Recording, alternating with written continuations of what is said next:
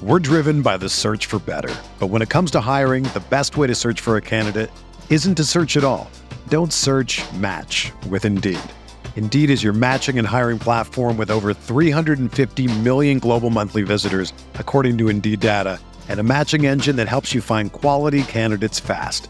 Ditch the busy work. Use Indeed for scheduling, screening, and messaging so you can connect with candidates faster. Leveraging over 140 million qualifications and preferences every day, Indeed's matching engine is constantly learning from your preferences, so the more you use Indeed, the better it gets. Join more than 3.5 million businesses worldwide that use Indeed to hire great talent fast. And listeners of this show will get a $75 sponsored job credit to get your jobs more visibility at Indeed.com slash BlueWire. Just go to Indeed.com slash BlueWire right now and support our show by saying that you heard about Indeed on this podcast. That's Indeed.com slash BlueWire. Terms and conditions apply. Need to hire? You need Indeed. This podcast episode is brought to you by Coors Light. These days, everything is go, go, go. It's nonstop hustle all the time. Work, friends, family expect you to be on 24 7. Well, sometimes you just need to reach for a Coors Light because it's made to chill. Coors Light is cold lagered, cold filtered, and cold packaged. It's as crisp and refreshing as the Colorado Rockies. It is literally made to chill. Coors Light is the one I choose when I need to unwind. So when you want to hit reset, reach for the beer that's made to chill. Get Coors Light in the new look delivered straight to your door with Drizzly or Instacart. Celebrate responsibly. Coors Brewing Company, Golden, Colorado. You can't control what's outside your home, but you can control what comes in. Because Clorox disinfecting wipes kill 99.9% of viruses and bacteria, including COVID 19 virus, when used as directed on hard, non porous surfaces. So whether it's from dirty doorknobs, dirty shoes, or something else, outside germs won't stand a chance. When it counts, trust Clorox. Kill Pseudomonas, Salmonella, and influenza virus type A2. Kill SARS CoV 2 on hard, non porous surfaces. Use as directed. Crossing route, Gurley makes the catch 20. First down, he hurdles. Far side of the field, stays on his feet, inside the 10. Todd Gurley making his case for MVP. Wait, he throws back shoulder. Higbee reaches out and makes an incredible catch for a first down.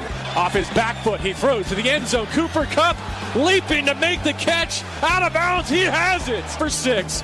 He's got a knee-high snap, looking left. Now over the middle. He pump fakes. He rolls to his right with Connor Barwin pursuing. He knocks him down. The ball is thrown up in the air and batted away. Incomplete. The Rams defense clinches it. Goff will come on the field for victory formation. Rams sideline across the field from us erupts in celebration. And so the playoffs are coming back to LA this January at the Coliseum. We not me versus the NFC. And for the first time since 2003, the Rams are NFC West champions. Welcome to Rams Talk Radio. This is managing editor Derek Ciapala with little Stevie, Steve Rebeiro, and our always welcome guest, former LA Rams defensive back Michael Stewart. You know, I, I gotta stop calling you a guest, Mike, honestly, because you're pretty much a regular now. You're pretty much just part of the team. I, folks, I've been convinced just working on getting him to join the staff because I really enjoy having him on. Anyways, uh, he's got a nice little smile there. The LA Rams pulled off the 29-27 victory over the Green Bay Packers late. We yeah, oh my gosh, I don't know if you guys have any, any emotions left. Michael, I'll start with you. How are you doing?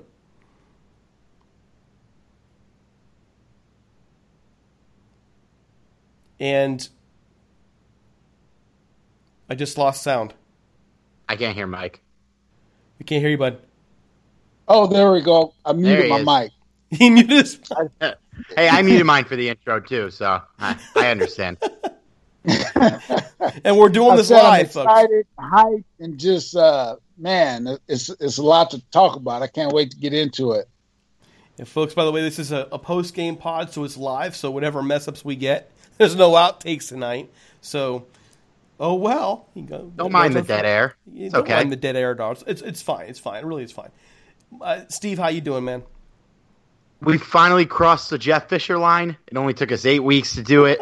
I mean, how how can we not be happy? That was a roller coaster of a game. You know, I went from thinking that we were bound to lose a game to we're never losing again. So I I'm pretty happy right now. I, I don't understand the whole never losing again thing. I think it's this. We've entered the gauntlet now, like as I keep saying.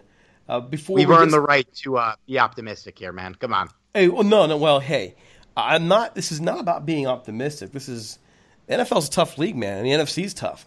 I just, it's just tough, and we saw that today. I think we, we really saw it. We get we took the Packers' best, and the, the Rams barely got out, but they hey they did. Before we, we get started, Hill, here before we started here, we want to just remind you that we're pretty much everywhere podcasts can be found now: Spotify, iTunes, Stitcher, iHeartRadio. We're everywhere. Please go check us out. Subscribe. Uh, don't forget we're on ibeatradio.com. They air our shows on Wednesdays, Saturdays, and Sundays at 10 a.m. Pacific time. And about iTunes, folks, I we're so close. Right now, we are at 95 five star reviews. We're only five away from hitting that that oh that goal of 100. So if you could head over there, please, a five star review. Once we get there, we're going to give away a $75 gift certificate to NFLShop.com. And um, please, just say please. Uh, so I'm going to start with you, Michael. Uh, you being the the former player here on this show, who you've seen so many different things, what are your first thoughts on this victory on this game? Well, my first thoughts are always a win is a win. You know, it's one more in the bank, as we would call it. Uh, but personally, I'm I'm a little nervous in what I'm seeing overall. It seems like we're becoming a team that we just want to gunsling it way down the field. So I'm a little hesitant because, yeah, when it's going right, yeah, you can you know get some quick points and and a lot of yardage and, and excitement and all those good things. But in a tough game like this, you got to be able to pound the rock a little bit. Steve? Yeah, I think uh, you know this is, I believe, three games in four weeks that the Rams really had to kind of claw out a victory here from the jaws of defeat, as they say. And I mean, look, we did it. This is this is a tough team we're going against. We're playing against who I think is the best player in the NFL, and Aaron Rodgers. I mean, I think he's been for a while, and to no, he didn't get his chance to get his little comeback at the end, thanks to a nice play by Ramik Wilson. But we, the Rams keep winning these games, and you know, as my experience as a past Rams fan through the 2000s, we usually didn't win these games, and for us to kind of grab three nice, very close victories over a four-week stretch, it, it's hard not to feel good about it. I, you know, I agree with Mike's concerns that we should be feeding Gurley a little more. I mean, like in a game where he rushes the ball 25 times and it still doesn't feel like it was enough at times, it's you know it's it says a lot. And I think you know I'm I'm happy with the performance. They came out looked terrible, uh, kind of on both sides of the ball in that first quarter, and to rebound like that to overcome the adversity in a game, man, it's hard. It's hard to be upset about it. You know, for me, it's just more along the lines of where is this team going down the stretch? What is the real identity here? And what we what we've seen from them is they can they can run the ball whenever they want, but they can pass. It's, you know, I'm concerned about the offensive line. The right side of the line, especially today, was concerning me. Up the middle, got burned a few times. I'm concerned. You made a great point just now that hey, 25 carries and doesn't feel like it against a Green Bay defense that can be moved on, especially when they're playing nickel and dime for the, uh, much of the first half. I why not just feed the rock over and over again? Why not get Malcolm Brown some carries in there as well? I, I just kind of view it that way and wonder what's really going through Sean McVay's head. I, I, I want to me he's kind of like a he, it's very clear he's he knows what he's doing. He's very creative, and I'm just some longtime fan and who's coached a little bit and knows a little bit about the game. I, I guess I'm conflicted in how I feel about it. I guess at the end of it, Mike. Mike, you muted again. Hello. Can't he hear still- you. Yeah, he's here. Still can't hear you, Mike. Okay, so while while we're figuring out what's going on with his mic here today, I'm back. there he There goes. he is. Man, this is crazy. I was gonna. I was saying, uh, we got to remember, Sean McVay. He's still a young guy, Mm-hmm. and if you think about it, he grew up watching Joe Montana just come back against our Rams, right? Mhm. And if you think about it, best game, as you just said, Steve, you got Aaron Rodgers on the other side of the field. So is he sticking to his game plan or is he falling into, oh man, I got to make sure Aaron Rodgers doesn't get the ball as opposed to let's work this Green Bay defense and and do what I do best. So as a young coach, you know, he's grew up, grown up watching, you know, maybe a number of these guys, especially in his younger years as a coach, and now he's actually coaching against them. I'm sure, though he's very good at what he does, I'm sure at times emotionally, because if you saw him at the end of the game, I mean, he was high fiving like he just won the Super Bowl. So uh, I think part of it is, you know, youth and excitement, uh, but at the same time, you just got to kind of get a feel for the game and not got get caught up maybe in who you're actually playing. In this case, being Aaron Rodgers. Okay, so before we really get into it even more, Steve, you got the stats today. Uh, break it down for us. I got them. Yeah, Rams had a nine minute advantage on time of possession, 34 10 to 25 50. Total yards for the Rams, 416. For the Packers, 359. So, I mean, not the best day defensively, but going up against an offense like this, you could do worse. 106 yards on the ground for the Pack and 253 through the air. For the Rams, 281 through the air and 135 on the ground. Uh, no interceptions thrown in this game. I the only turnover of the game was the Ty Montgomery fumble at the end of the game. So, you know, at times I'd say both teams struggled, but not not too sloppy overall. Both good job by both offenses protecting the ball. Uh, in the individual side, Jared Goff, 19 for 35 with 295 yards and three touchdowns, was sacked five times. Though we mentioned the concerns with the offensive line. Johnny Hekker, one for one, 12 yards. Had to throw that out there. Todd Gurley, 25 carries for 114 yards and six receptions for 81 yards and a touchdown. So just a hair under 200 yards there, if my total, if my on the fly math is right. I was a communications major in college. I did not study math. Other receivers, Brandin Cooks, three receptions, 74 yards. Robert Woods, five receptions for 70 yards. And Josh Reynolds, three receptions for 42 yards and two touchdowns. So the Josh Reynolds emotional roller coaster continues with a hell of a game from him. Packer side, Aaron Rodgers, 18 for 30, 286 yards and one touchdown. Sacked three times by the Rams. Aaron Jones, 12 rushes for 86 yards and a touchdown. As my fantasy friends would like to note, four carries for Jamaal Williams, two carries for Ty Montgomery. So Aaron Jones' season might actually be upon us. And probably the most alarming stat for us in the Packers box score here is Davante Adams, five receptions for 133 yards, and was being guarded most of the game by Marcus Peters. And sacks for the Rams, Cory Littleton grabbed one, Aaron Donald grabbed two, and Ramik Wilson forced that fumble on the kickoff near the end of the game to seal the deal. All right, so A, I just want to point out to you that the only person who's in that drama land with with Josh Reynolds is really you. That's it, right? Nobody else. Hey, Johnny talking too. The Butting Heads listeners know. I'm just saying. That was a, by the way that, that second Reynolds touchdown was was nice. Yeah. The way he He got a good game, end- man. This is what we were asking for. You know, he had to step up. Sometimes when he has to step up, we don't see much, but man, he proved himself today. I'm, I'm happy to have him around. Hey, Michael, uh, anything stand out to you about how this game went overall, especially in those stats? Uh, no, I mean, it was a quiet hundred and plus for Gurley. Uh, you could tell he was was running well at times, but man, I, I didn't know he was that much over a hundred. But man, that that's kind of outstanding that it's a sneaky hundred plus. Uh, and his reception, you know, he showed me this this guy can really catch the ball. I mean, he's catching the ball with the ball away from him, you know, with his hands. You know, he's not catching it with his body. He's catching it like a real receiver.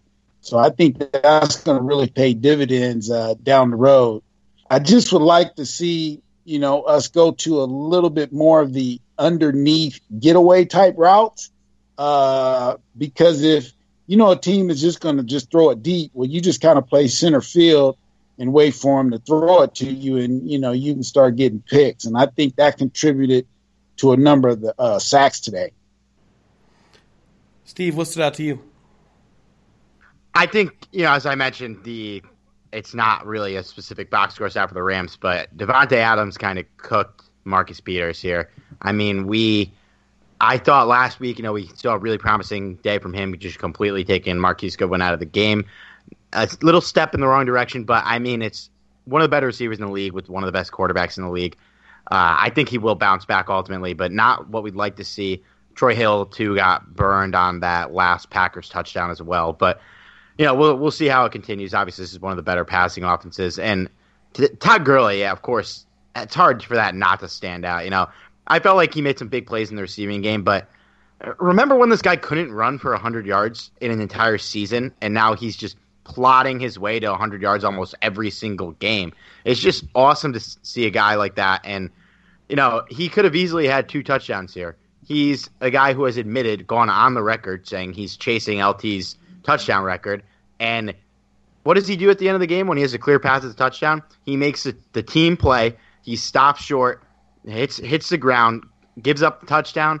That's one short of the record. That could end up costing him in the long run, but that sealed the deal for the Rams and prevented any chance of a Packers comeback. So that was just great to see from him, man. He he's earning that captain on captain patch on his jersey. Okay, so before we move forward, we do want to give a shout out to one of our sponsors, Jim Hock.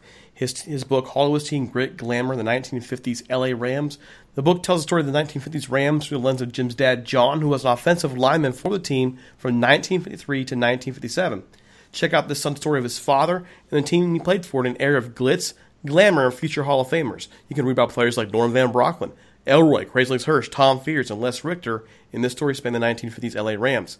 You can find books you can find Hock's book online at HollywoodTeen.com and on Twitter at HollywoodTeen. His book is available both in hardback and electronic form at both Amazon and Barnes & Noble. Folks, it's a good read. It's a really, really good read. If you love history, if you love the Rams, if you want to read more about this era, check it out. Hollywood's Team Grit Glamour in the 1950s Los Angeles Rams by Jim Hock. It's well worth your time.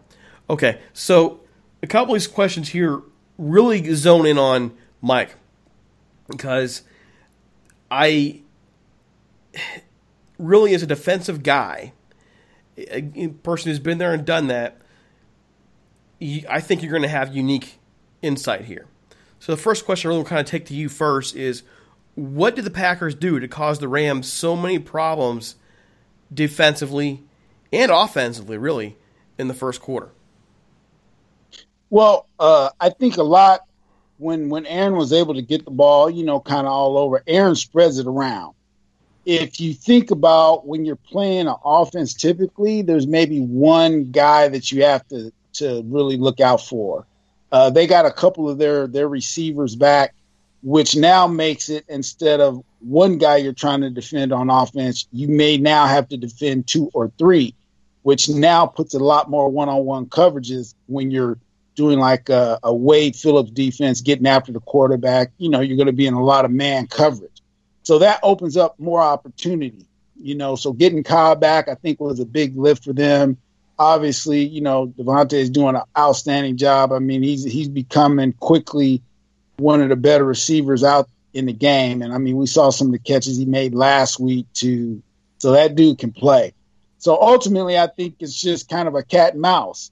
And certain teams or slash certain coaches just fare better when they're coaching against another offense or defensive staff, depending on who the coaches are, because coaches have tendencies as well. So I just think overall, Green Bay, you know, with Aaron getting back more healthy, getting his receivers back, able to spread the ball around. Uh, I ultimately believe Marcus Peters probably is only 70% even though he's out there playing. So, you know, he's not going to make any excuses. You can't give any excuse, but I, I just say watching him play, he's not near 100%. What did you see, Steve? I think the one thing that stood out in terms of the what the Packers did to kind of mess with the Rams was absolutely just the blitzing and just the pressure they were able to get through on this Rams offensive line. We, for the most part, the Rams offensive line has been one of, if not the best unit in football. And for for the majority of this game, Jared Goff was not getting a lot of time to get these throws. He was getting hit a lot, sacked five times, and I think credit credit to Mike Pettine and um, the Packers defense. You know, they, you mentioned Derek on Twitter that they they may have watched that Denver film and really picked out what kind of pressures work because that was another team that got to us and they they really just gave Goff hell all day and for him to finish the game with no turnovers and really just solid overall numbers is it's pretty impressive considering how the fits they were giving him on defense. I mean that uh, Mike Pettine called a hell of a game on that side of the ball. Michael, they had uh, in the first half, especially the Packers played a lot of nickel and dime against the Rams. Still got pressure on them. What did you see in those coverages that really messed things up for the Rams? Well, a lot of the coverages they were playing, uh, we call it combo coverage. So you got a guy inside and a guy outside of a of a particular receiver, but they were switching the combo coverages to different receivers at different times. So at times, I think Goff thought he might end up having one on one coverage, and then that guy was actually being double teamed. So now he's trying to come off him, uh, and then trying to go to a second read or third read, and now the rush is getting home. Because again, typically, uh, secondary, we're, t- we're kind of like, you know, 1,001, 1,002. That ball should be coming out top, top 1,003 for sure. But Goff was back there sometimes, you know, three to a 1,004, still trying to, you know, look for a guy. They were covered up. And again, that's where I think the sacks were coming. So typically, when you're playing against a team that's running a lot of nickel and dime, you're going to take a guy like Gurley and run it. And you saw the second half uh, when he hit a couple of those big runs. That that was why. But I, I was surprised they didn't try to do that a lot more in the first half. So yeah, I, I agree with Steve. Uh, the D coordinator for uh, Green Bay called a real good game. Steve, you you have some roots up in Wisconsin, having gone to Marquette, and I know you had talked with uh, a friend over on uh, on your show this week. What kind of insight did you guys did you get from this about this game that maybe kind of what you saw on the field today? Yeah, well, obviously, you know the the utmost faith in Aaron Rodgers, and I think one thing that we kind of harped on was that Aaron Jones is clearly their their best running back and somebody that you know probably needs to get the ball more. And while you know he didn't destroy the Rams by any means, he he did some damage. He had some really nice runs in there. He was able to get get after it, and um, you know, he, we were both a little concerned that the Packers defense would get shredded. You know, but the the numbers have backed this Green Bay defense, and I think you know we kind of talked about that as well. And I, I, I don't I don't think anyone saw just that first quarter, most of the first half until the end of just like utter dominance from the Packers defense against you know probably the most the, probably the second or third best sorry first second or third best offense in the league depending on depending how on much you like the Chiefs and the Saints in the league. Um but yeah man I mean I did any of you guys see the Packers defense stepping up to the plate like this? You know I think uh, Beermeister, was on my show, and I both pretty much agreed that this would just be a complete shootout. And the score kind of says that it was a shootout, but it it did not have that feel in the first half at all. Mike, how'd you see this going? Yeah, not at all. Uh, I thought, uh, you know, one of like the little brothers, Clay Matthews, uh, was going to have a big day just being back home, you know, in the Coliseum you know, SC, that whole thing. Uh, I, I thought he would have a good day just emotionally, you know, would be there. Uh, but yeah, not overall. But, you know, what happens is you're playing a game, and now once you start getting that confidence, and I think after that big win uh, that Green Bay had, I had a few weeks ago before their bye, I think they got a lot of confidence now going down the stretch. And so certain teams just, again, they're just a better matchup. And I think Green Bay, you know, on one hand looks at the Rams and go, man, we should just kind of just smash these guys. You know, they can't really play with us. So regardless of how the season is going now, you still have your history of how we played against a team. We got a chance anytime we step out on the field. We got Aaron Rodgers, uh, but it all goes into that game. You start getting momentum. You start getting a sack here, a hurry there, a three and out. Because what was it, Steve? Hekker punted five times in the first half or something like that. Yeah, the I believe it was the Rams like first five drives were just all punts, and I have that right here actually. Punt, punt, punt, punt, punt, safety touchdown. So I mean, right, yeah. right up until the end of the first half, it was hard to feel confident at all. Well, here's here's my thought too: is is and when you look at the, the Packers roster and you look at the improvements they made during the offseason, during the draft, they went, they went after the secondary. They employed that rebuilt secondary against the Rams very well today. And I, I, I gotta admit, they're not a team I want to see come playoff time. They do match up well with the Rams, and we found out how well they match up today. Especially, and I was concerned about this on our show, on our preview show.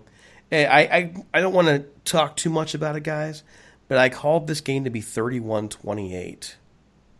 Nice. Just want to say, just want to say, I was a little bit off. Not too bad. And I was also expressing concern about the Packers' pass rush.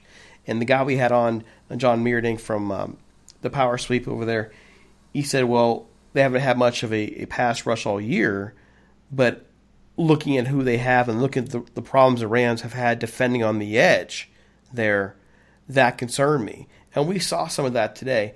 And I think that's going to be something that I'm going to worry about as the year moves forward. They get another interesting pass rush next week against the Saints. That can, and, and that's going to be in New Orleans. That's concerning for me. And so I think that um, the Rams have a, still, I mean, for an undefeated team, it's hard to go undefeated. Only one all the way through the Super Bowl, and that's Miami in '72. So I just look at it and go, it's a long way to go. A lot to get, a lot of things that need to be done to get better. And I guess in that respect, Stephen, with you, I'm pretty happy that they went up with this win because it wasn't pretty. it wasn't pretty. Hey, Mike. Yeah. Got a question for you too as well because I don't know how what you were thinking. You you mentioned play calling here early on in the in the show. Sean McVay did take a lot of criticism for his play calling during the game. Um, you mentioned it. I, I know as, as as a Ram yourself, you don't want to get too deep into anything criticizing or anything. But how are you feeling about the way the Rams call plays, and maybe just maybe is the absence of Cooper Kupp affecting things a little bit, or not? Well, if you think about it, Cooper Kupp runs a lot of the intermediate, and I again call it getaway routes, the little short intermediate, the in and out routes, and so either they just kind of leave those routes maybe to him to run as a specialty, but those seem like more of the routes that they should have been running. If you look, they were running what we call a lot of deep overs, you know, 15 yard deep crossers, 25 yard deep crossers, 15 yards post and corner routes. You know, those routes take time, though we have, you know, a lot of speed, you know, with Woods and, and the other guy, forgetting his name right now. Uh, but again, those routes take a little bit more time. You saw when Gurley, they ran all the receivers across the field one way. He just came underneath on an under route and scored like what, 25 yard touchdown on a catch and run. You know, so that's where I would like to see them get Gurley a little more involved just out the backfield. Early in the first quarter, I think it was, he was looking to throw deep downfield. Gurley was wide open in the flat. If he'd have just dropped it to him, he still might be running. So that's what I think you said earlier, Derek. You know, just trying to figure out, okay, what is what is our identity? Are we just trying to be long ball? Are we going to be a combination of long ball when it's there, just drop it off, let's get five yards of cloud of dust, move the change type type of mentality? Uh, you know, it's just kind of right now, what are we doing? Uh, I would just like to add too. I was looking kind of at the injury reports. You're talking about the O line. The thing about the injury reports in the league, you don't really know who's hurt. You look at our injury report. We had a few guys did not practice type of thing. You looked at the Packers, they had like 12 guys or something on there. A lot of that stuff is cat and mouse. So you go into a week thinking, oh, this guy is banged up, he's not going to play, then he's out there. Or you go into a week and you go, oh, that guy is good to go, but then he's really banged up. So I think maybe, you know, is our O line more banged up than we know because they're not on the injury report? You know, I don't know. But like you said, it's a long season. I just don't want to see us go 14 and 2, 15 and 1, and then just go home in the first round. That's all I don't want to see. Now, the. I, go ahead. Yeah, I just want to add, just before we move on from McVay's play calling, I saw a lot of people criticizing him because on that last drive, right before the fumble, they people didn't like that he called that conservatively. And I just I want to defend his play calling here. All right, so we we drop back to pass. Goff scrambles up the middle. Nice play, but we gets Paul back for a penalty. So it's second and twenty, and we're losing the game. You know, I I would rather him just run the ball twice and make sure we get those three points and take some time away from Aaron Rodgers. Now I get the idea of wanting to punch one in the end zone because you know nobody likes giving Aaron Rodgers the back the ball back with that much time. It's always bad news, but there's no reason to risk a turnover when you're losing. You know, we it wasn't tied, we weren't winning. We literally would have lost the game if he threw a pick. Right. Well, Michael, you've been in those situations. How do what's your take on that? Yeah, absolutely. You just don't want a turnover because that creates momentum. You lose points. You don't get anything going. Now the other team's got momentum. And like he said, it wasn't like we were winning by 15 points. I mean, we're losing. So at a minimum, you don't want to be second and 20 trying to get something back and absolutely get a turnover because it looks like you're trying to be greedy.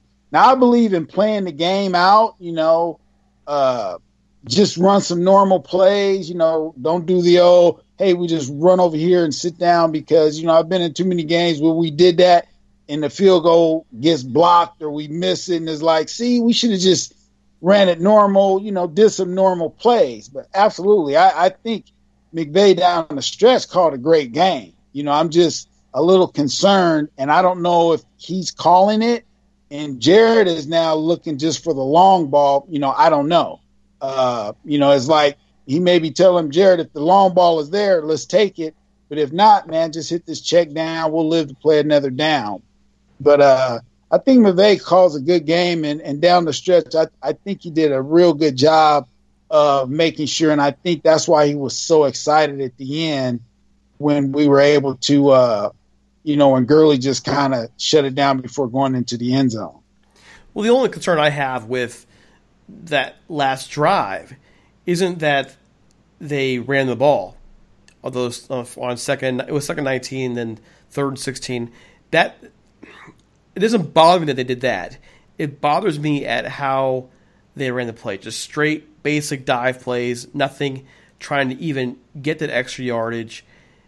That's what concerned me. Cause I do. I wasn't. I wasn't looking for the touchdown. I was looking just if you're in at the field goal, at least get them under a minute. Get it past the two minute warning. Get it deeper to where you're really putting Aaron Rodgers against the against the wall. That's what I wanted. And that's what disappointed me. It was like of all the times you go conservative. You've never gone conservative. All of a sudden, now's the time you go conservative. And when you go conservative, in this case, you it was basically two straight runs, just straight straight runs. Nothing testing the edge a bit. Nothing. It was just to me that was kind of like you're saying, you know, we're going to trust him from 43 yards out to hit the field goal. A guy who just came back from injury, who's very good, by the way, Greg Zuerlein. It's just I, am wishing they would have been a little more diverse in trying to get that first down. That's all. I'm not really going to criticize too much because they got the points and they got the turnover, but I think I, I wish he would have been a little more aggressive. That's all. It's just tough when you're losing the game, you know what I mean? Because you have to make sure those three points get on the board at that point. You know, I mean, like if you run a sweep or something, the ball, the pitch could go wrong and out. And I like, I don't necessarily disagree with you, but the odds of us getting 20 yards without calling like a relatively risky play with that score. I, I just, for me, I don't think it's worth it at that point in the game. I, I didn't mind what he did. Um, and if Rodgers, if they didn't fumble and Rodgers got down, got the ball and scored right away, we might be having a different conversation. But I think, you know, you have to make sure you get those three on the board because you don't have the lead or it's not even tied. One more thing about Steve, the play real quick. Sure, sure. go. Steve, real quick. Where Yeah. where was that ball when it was like second and twenty? You were there. Where was it at the time? The Green Bay 23. Is it the Green Bay twenty three? Yeah, so you got to figure at that point in that area of the field as a defense, especially a secondary, we love that that yardage because the field is shrunk. You don't have to worry about anything over the top. You know, unless it's going to be a fade in the back corner, but you should be able to see that coming all day.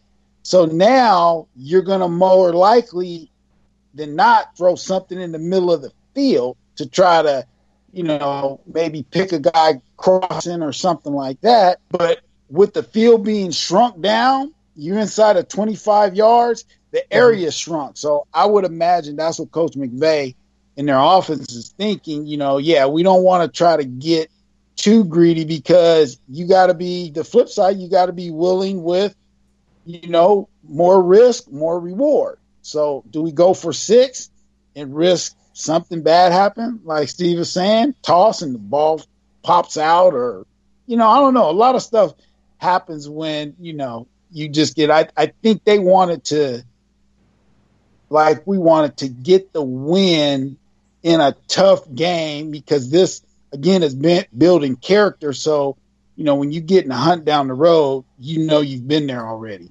Well, here's a question to kind of go. Are, are we even having this conversation if we weren't already questioning some of the other play calling going on throughout the game? Like you mentioned, hit the propensity to go deep.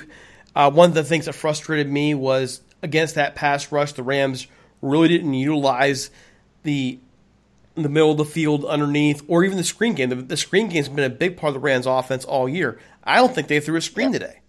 So if I don't even think I'm I'm talking about that if I wasn't already a little frustrated with some of the play calling I've seen today, and also wondering maybe I'm just I'm just a fan. I don't know what I'm talking about. You know, that's what's going through my head. Does that, does yeah, that make sense? I don't think you're wrong. Yeah, I mean, I I think as a whole, and I think we all kind of agree, the play calling wasn't ideal. You know, there was a lot of uh, questionable decisions. I, I mean, anytime you punt with this offense, five drives in a row, and especially the one where we basically got a get out of jail free card with that Johnny Hekker fake punt and got another chance, and then just three plays in a row.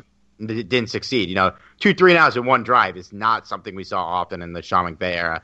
So yeah, I, I think you Derek, that is a good point. You know, if he called a perfect game, we people probably would have trusted him with that decision. But um, I mean, everything else, I think there's some question marks. But I think, you know, sometimes you have to go conservative. I don't think this is a Falcons in the Super Bowl type situation. um, you know, they they had to get those three points. But yeah, overall, uh, not McVay's best game. I don't think.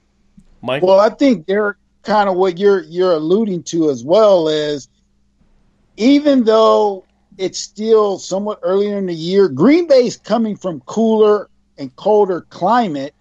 So we saw them with fans on the sideline, the air water fans and different things trying to be in the shade. Well, it's not that hot out here for us in California, but if you're coming from other parts of the world, like where you guys are, where it's already getting cooler, I would have liked to see them just wear them down a little bit. But when you're allowing a team to go three and out, I mean, how hard is it to play when you're only on the field for, you know, maybe a minute? You go over there and sit down, let Aaron Rodgers get the ball. So that's why I think the run game, wear them down a little bit more. Now you just open things up, and now you have them playing into your hand as opposed to now this team's got momentum. Okay. Um, one more thing turn um, that kind of goes with some of the things we talked about: play calling, also coverages. We mentioned the Packers coverages, and throughout the game, one of the things we saw on social media was criticism towards the officials. I'm not sure if you saw this, Mike, um, but on, on, I'm, I'm handling Rams Talk social media tonight. I saw all over the place for not calling holds, defensive holds, yeah. or defensive pass interference, and not just against the, the, Packers, by the way. Some against the Rams too. They got they didn't get called, but there were more, more. I think Jared Alexander probably had three or four alone himself, and it was kind of funny because late in the game, they're they're showing a, they're on TV and they're showing where Jaire Alexander's covering Brandin Cooks, and he's grabbing Cooks as he's running the route, and they're they're praising Jaire Alexander as he's grabbing Cooks. So, I, I the officiating in this game. How did you guys feel about that as well? Watching some a lot of the no calls and basically letting the defense secondary do kind of what I wanted to do. This is really kind of big for you, Mike, because you've been there and done that. Um, you, have been at this for the sake of the officials. You've been under those situations before. Well, I'm laughing because uh, me and my my son we're having this going back and forth, and he's like, "Oh," and I go, "Man, that Alexander kid is balling for the Packers." He go, "Dad, man, he's holding. He's holding every play." And I go, "Well, it's not holding because they're not calling it." So, you know, you're going to do what you can if you can get away with it. Well, I got away with it. It's not holding until they actually call it. And those are little tricks that even, you know, as a second, you got a guy that's really faster than you or they're making plays and he breaks real quick. Well, sometimes you're taught if you grab him really quick, the officials don't. Because remember, we're watching slow motion replay. These things are happening quick in real time. You mm-hmm. you may not see that so much with the naked eye as a, a quick grab. We see it in slow motion. They slow it down. Yeah, you can obviously see, oh man, that guy's holding. But in real time, if you just do bang bang, a lot of times you can get away with it as seemed like Alexander and, and our secondary guys were as well. So like we said, if the flag isn't on the ground, it's not holding. well, you mentioned the replay, and I, I got to ask this question too because there was actually it, it's not the Packers' last touchdown, but this touchdown before that, that big deep play and it was clear as day on the left hand side of the Packer line. They were holding his all get out. He had he basically had the Rams defender. I'm not sure who it was in a full Nelson. His arms were up like this. I mean that was blatant. They didn't call that. But late in the game, Saffold gets hold gets gets called for holding at a crucial time, and so when fans are watching this, going, "Hey, Oh, now they decide to call holding. They won't call it the entire game. There, there's a blatant holding there on a touchdown pass, and now you want to call holding? I mean, from from that perspective, the player perspective, can, can you see fans' frustration or anything like that? Oh, absolutely. I mean, the, the thing is, it's like anything. You just want consistency. If mm-hmm. it's holding, just call it, and we know it's holding. But once you're calling, one time it's a hold, another time it's not, then that becomes frustrating. One of the biggest holds that I saw was on the safety. Mark Barron comes in on a blitz and he gets tackled by the lineman. But what they'll tell you is, oh, it's in the trenches, so really holding, they hold really every time. No, he's tackling the defender.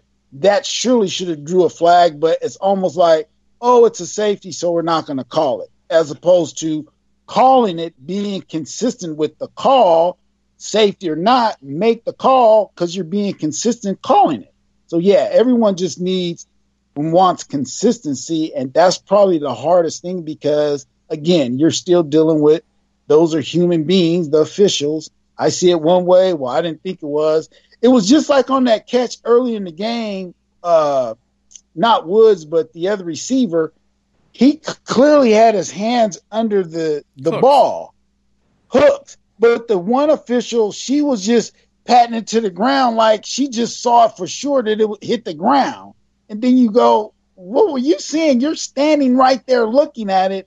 How did you not see his hands under the ball, as opposed to you automatically, yeah." So again, it's just human eye, human error but yeah, we just all would love consistency. Same with the sacks. One time it's a sack, another time it's a flagrant, you know, foul and all that kind of stuff. It's it's tough.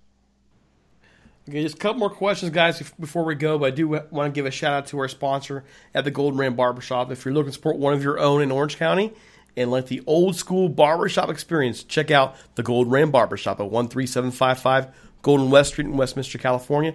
92683. Sal Martinez opened up this shop as a shrine to the Rams on the day the team left for St. Louis, and he's kept the light on ever since. He's by appointment only, so give him a call at 714 894 Rams or 7267.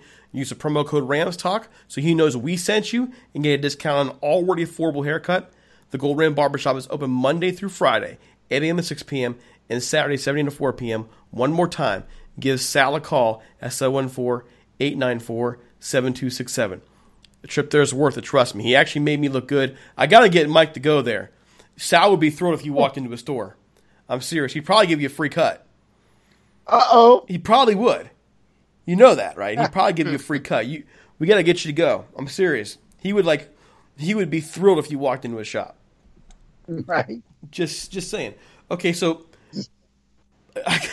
a couple more questions here. Um,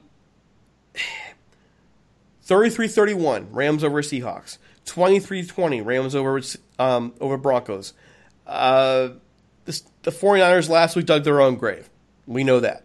Okay, this week the Rams have another close one, 29-27. What do you guys make of the way the Rams pulled this game out late? And how long can they keep this going? Steve, I'm going to start with you. I, I love it, man. I mean, the Seahawks game and the Broncos game, I think we are clearly like far superior teams than both of those teams. The Packers, they, you know, they have a se- not that Russell Wilson is not like a seasoned vet, but I mean Rodgers is just on another level. You know, Russell Wilson's one of the best quarterbacks in the league. Rodgers is one of the best quarterbacks to ever do it. And I think this game in particular, after you play all those tough games, you know, week eight, they're going for their eighth straight win. Just to be able to pull this one out, especially considering you know how bad they were to start the game. I think the Seattle game we were a little bit more consistent. Denver we didn't come out swinging, but um, you know we I think we're just a lot a much better team on a lot of levels than Denver. And this game, man, this this was I think the hardest fought win. Ultimately, you know, I said it on my show last week. I do think they drop a game at some point during this four game stretch here. Likely, most likely being either the Saints or the Chiefs game. I mean, or both. If they lose both, I'm not going to be concerned. Um, yeah, those are two really good teams, and we're eight and zero, oh, so uh, it's not the end of the world if we drop a game. But I mean, it's any game they're in. You know, it's it's used to be a team where anytime was a close game, you just assume they're losing, and now you just assume they win. Man, it's it's a big 360, 180, not a 360 from what we used to be. that we used to do 360 turns about every year, but um, yeah, man. I mean, this was a hard game. They overcame a lot through the course of the game just the complete shift from how they looked from the first quarter to the third quarter is for a team to be able to flip that switch like this. That, that's how you know that you know you're looking at something special here. Mike. Yeah, so I think the the, the Rams in these wins, uh, no matter how tough they are, they're finding you know a way to build character and again, hopefully that every situation is allowing them to evaluate, you know, what they're good at, what they can get better at, you know, how they could uh, be more formidable for the next opponent uh, down the road.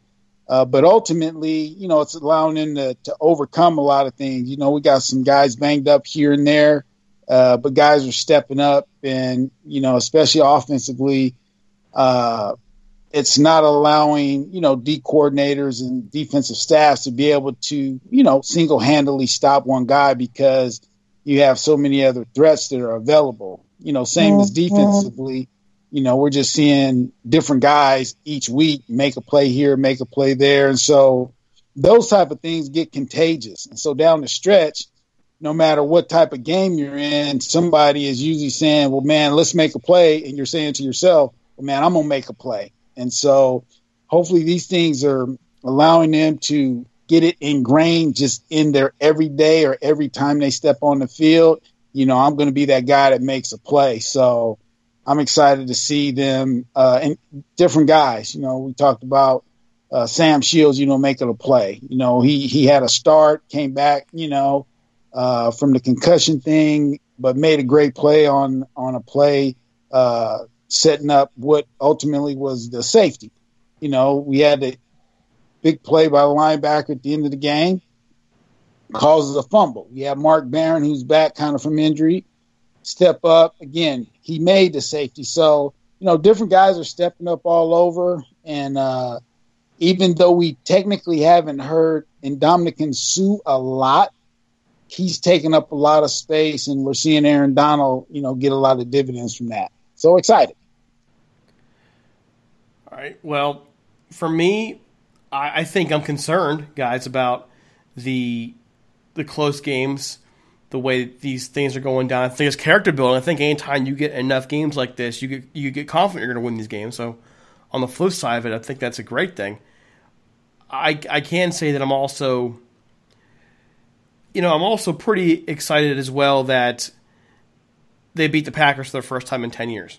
I don't think people realize that they have not beaten the Packers in a decade. Do you guys know that? They no, I, I, knew they hadn't won in a while. That's why they're like Aaron Rodgers, like, man, no problem. Let me get this ball back. Same with Green Bay too, man, and hopefully uh, we end the Bears streak too as well because I think it's been a while since we've beaten them too. It's been a while, yeah. Um, well, the Bears are a little better. It's a little better for the Bears, but uh, I think was it um, 2012 or 2013. I'm not sure. It was around there, but it's been a Definitely decade for the Packers. I know that. It, has been a decade for the Packers. So there's there's it felt nice with that win. I just I, I want to see this team. I I want to see them put together a complete four quarters on offense and defense soon. Though I think it's what I want to see. I want to see what they're really capable of. Does that make sense? Yeah, I, I think know- so. You know, um, offensively, I think we've kind of, I think we've seen enough to be confident. I think um, the coaching is slightly concerning, but also, I mean, the Sean McVay system in itself is, you know, incredible, and some of the play calling, um, we obviously haven't been a huge fan on. We've we've gone into enough detail on that, but yeah, defensively, it would be nice to see kind of, you know, a lockdown game against a good team. I mean, I think the probably the closest example of that would be the, you know, we kind of did a nice job against the Chargers overall, and you know, had held on to that game pretty pretty handedly, I would say. And um, but yeah, you know, good quarterbacks have had their way with us for the most part. Uh, Kirk Cousins obviously torched us. Aaron Rodgers is able to do his thing, so it will be nice to see. You know, maybe against the Saints or the Chiefs here coming up, maybe we have a, a bit of a statement game, which is weird to say about a team that's eight and zero, oh, but it, it would be nice. But I mean, we the way we've been able to pull out these games, I, I'm not super concerned. Do you realize how privileged we are, guys, that we're actually talking about statement games for a team that's eight zero? Oh? Right. and it used to be like, hey, it's one in fifteen. They're horrible. Uh, let's just try to go jump off a cliff. But now we're now the expectations are changing. We, we want more. We want not in terms of more wins, but we want more wins. But I'm talking about I want to see these guys play their potential. And we know now their potential is, well, the sky's the limit. This team is good and it's talented and it's loaded, and there's certain things they should be doing better. And even the, we're, we're picking the play calling. The guys listen to an 8 0 record, but yet we're, we're calling the play calling out because we know we can do better. This isn't really about being negative. It's the fact that in the course of a year and a half, the expectations have turned. Sean McVay and his staff, they've turned the expectations around. This roster of players have turned around our, our, expectations, and we expect more. I don't think that's a negative at all. On my, I mean, Mike. Well, I, I think that what we have to be, you know, somewhat cautious of, and and just think about last year. Did we know Sean McVay was going to be able to come in and the staff and Wade to really do what they did? Nobody expected that. And so, having done that, the teams this year are like, okay, we're going to be prepared for these guys. So I think to be eight and zero oh, now, knowing that people have tape on your quarterback, tape on Gurley, tape, you know, on Sean McVay and how he likes to call in certain situations, you know, now you're going up against one that sophomore slump, if you will, and also people actually have some tape and they can actually game plan. the greatest thing I think that happened for Green Bay, they had almost two weeks to prepare, you know, coming off a bye. So we have to look at that. That they this team had two weeks, and man, I didn't know it was ten years before we beat them. But you know, they're thinking, man, we got two weeks. We're gonna go beat this little youngster and the rest of these guys, and we're gonna be back on top, and we're gonna. Because if you look at the standings, if they lose this game, and then unfortunately, if they were to lose next week, well, now they have two losses. You know what I mean? And now they kind of come back. You know, they still be seven and two but now uh, Packers would be getting close to being up a game. Saints would be up a game if they were to win next week. So this was a big game. So now losing next week, you know, we're still going to be sitting good, you know, going down the stretch, if you will. But I just think, yeah, we we always want more. But yeah, I totally agree, Derek. You know, two years ago it wasn't looking this this nice. okay, so getting there, guys. Final questions, and we'll get us out of here real quick. Mike, who's your favorite, who's your player of the game? Uh, my player of the game, I kind of threw it around because it was a lot of different guys and segments, but I, I threw player of the game up this this week really as a team effort because we saw it in so many areas. Though you could single out some guys, I'm gonna throw this one up for the team. And For me, I mean, I think it's you know, it's kind of a cop out answer, but it's got to be the answer. I go I go Todd Gurley. I mean, uh, really just a couple yards shy of 200 total yards, 114 on the ground, 81 through the air. Uh, an incredible pat, uh, catch um, that kind of helped on that drive to turn the game around. That was one of two receptions on that drive actually that got overturned. Uh, if we want to go down that officiating route, but also just the wherewithal at the end of the game to just know he shouldn't be running that ball into the end zone to kind of hit the ground there and let us take a knee out of the game, man. I mean, this guy has just been incredible all season. He's going to continue to be incredible all season. He'll get more touchdowns as they come. He's always a threat to get the ball in the red zone and kind of pop it in there.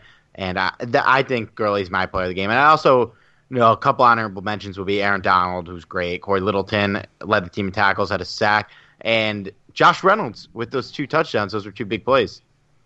All right, for me, I'm gonna for me, I'm gonna I'm gonna throw you for a little bit of a loop. I'm gonna go with Sam Shields and Johnny Hekker. Um, Johnny Hekker had a little bit of a rough first punt there or so, but then when they got down, when they when they needed to to pin Green Bay back, they did it again, again, again.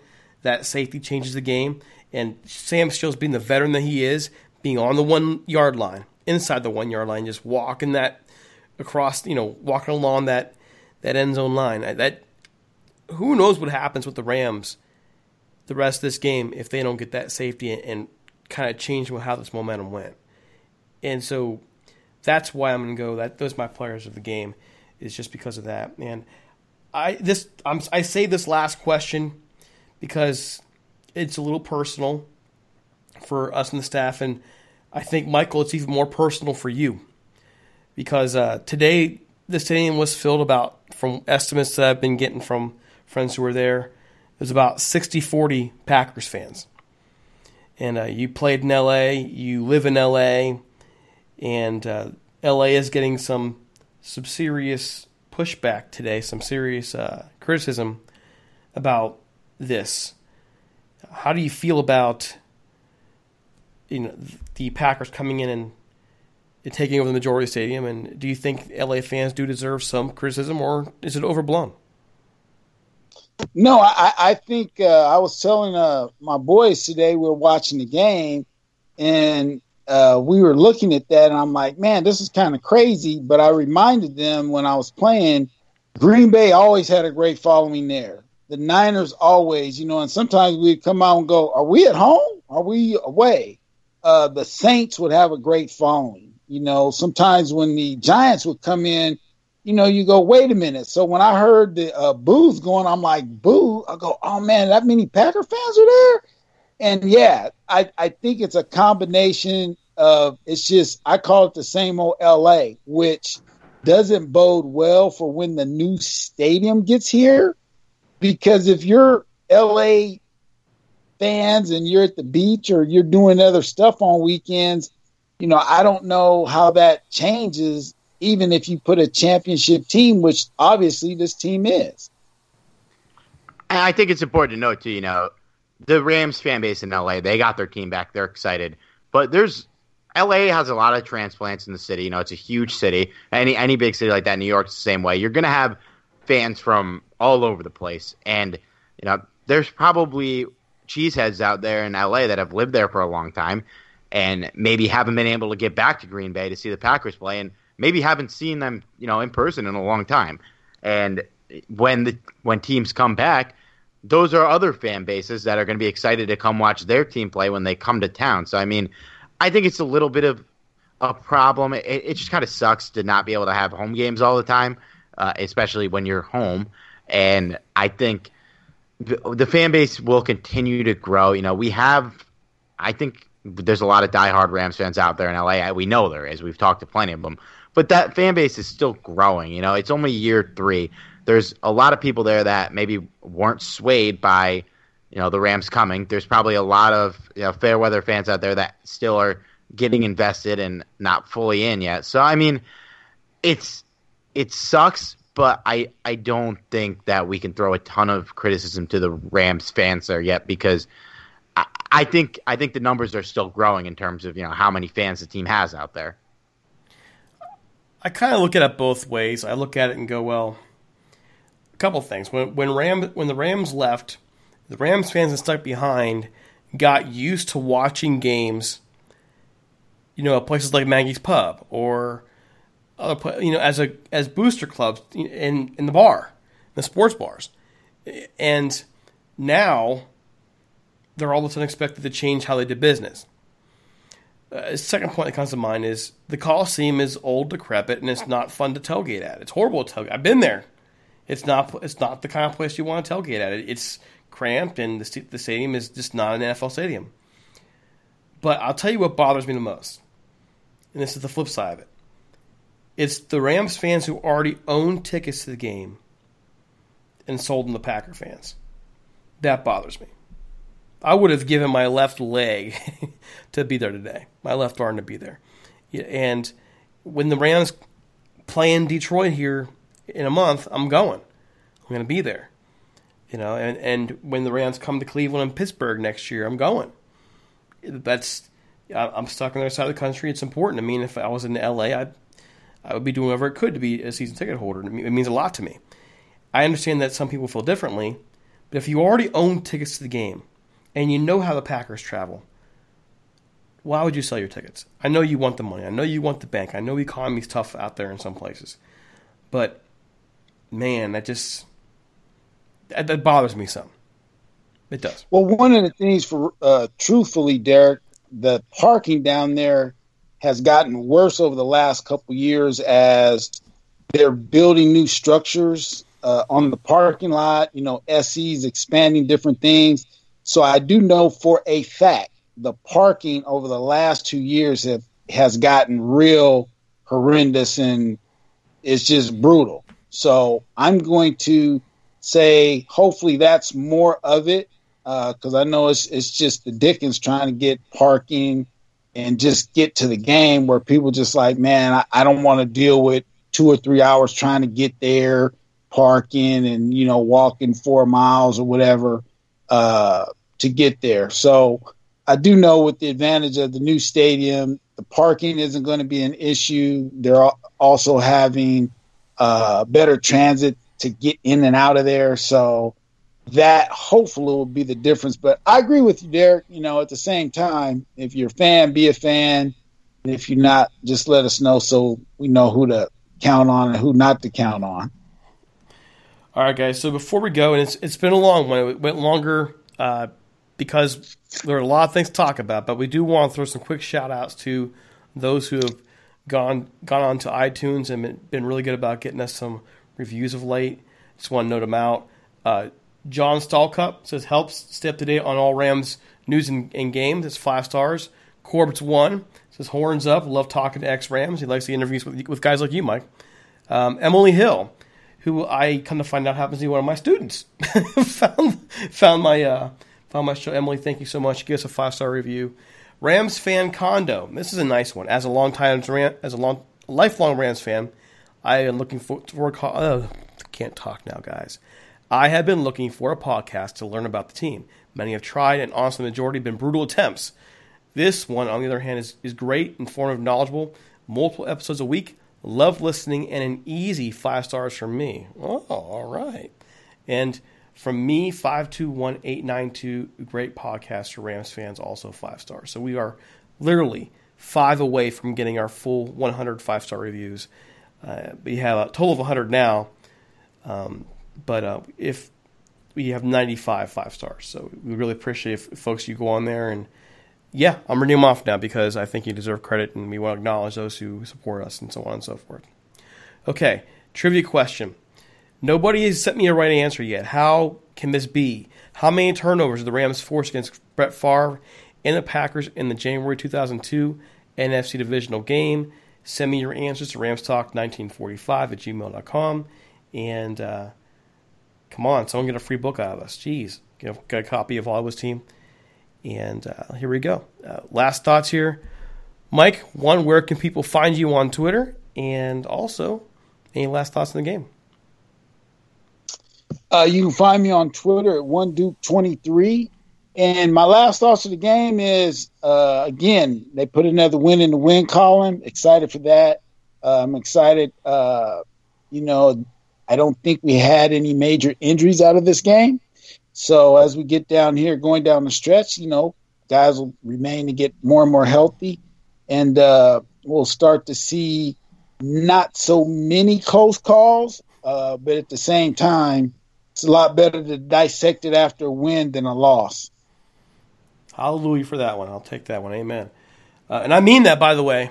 I mean that. Yeah. I mean that. um, Steve, last thoughts. Eight wins, man. Jeff Fisher couldn't do it here. Uh, it's nice, nice to get that eighth win, and hopefully we see a Vikings victory tonight.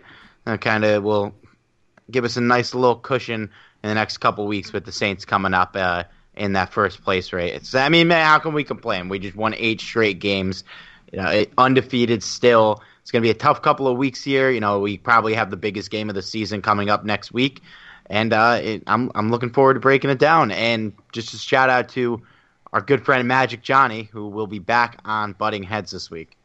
Okay, so folks, the schedule this week as it is right now. Things can always change, but tomorrow night I'm going to have Jim Everett on the show. He's going to break down the first part of the season with us um, as a special Monday episode. On Tuesday we'll be off. Uh, Steve, butting heads for Wednesday.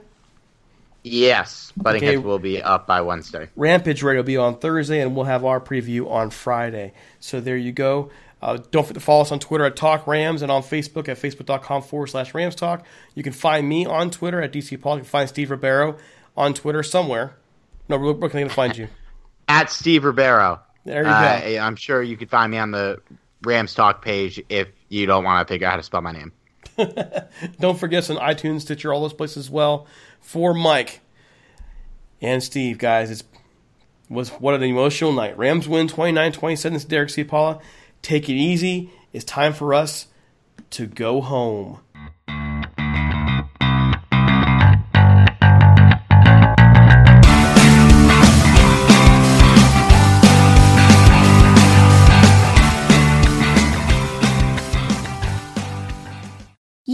Control what's outside your home, but you can control what comes in. Because Clorox disinfecting wipes kill 99.9% of viruses and bacteria, including COVID 19 virus, when used as directed on hard, non porous surfaces. So whether it's from dirty doorknobs, dirty shoes, or something else, outside germs won't stand a chance. When it counts, trust Clorox. Kill Pseudomonas, Salmonella, and influenza virus type A2. Kill SARS CoV 2 on hard, non porous surfaces. Use as directed. The NBA is back. Where else can a city this loud be this left on? And 30 feet is still in range. Where else is history still in the making? The NBA, only here. Season begins December 22nd on ABC, ESPN, TNT, and NBA TV. From earaches to strep tests, there's Minute Clinic at CVS. See a provider, fill a prescription, and grab essentials. Or see us online with telehealth options. That's healthier made easier. Visit Minute Clinic at CVS today. Services vary by location. See MinuteClinic.com for details. Everyone is talking about magnesium. It's all you hear about. But why? What do we know about magnesium? Well, magnesium is the number one mineral that 75% of Americans are deficient in. If you are a woman over 35, magnesium will help you rediscover balance, energy, and vitality. Magnesium supports more than 300 enzymatic reactions in your body, including those involved in hormonal balance. From functional medicine doctors to mental well being and female hormone experts, we all know that magnesium is the one mineral to improve all aspects of well being and health. But which one? Magnesium Breakthrough from Bioptimizers, the trusted choice recommended by leading experts with seven best absorbed forms of magnesium to ensure your body receives the support it needs for overall well being. Go to bioptimizers.com slash balance today and use code BALANCE10 for 10% off. Support your journey to wellness at B-I-O-P-T-I-M-I-Z-E-R-S dot com forward slash balance. Magnesium Breakthrough from Bioptimizers, your foundation to optimal health and vitality.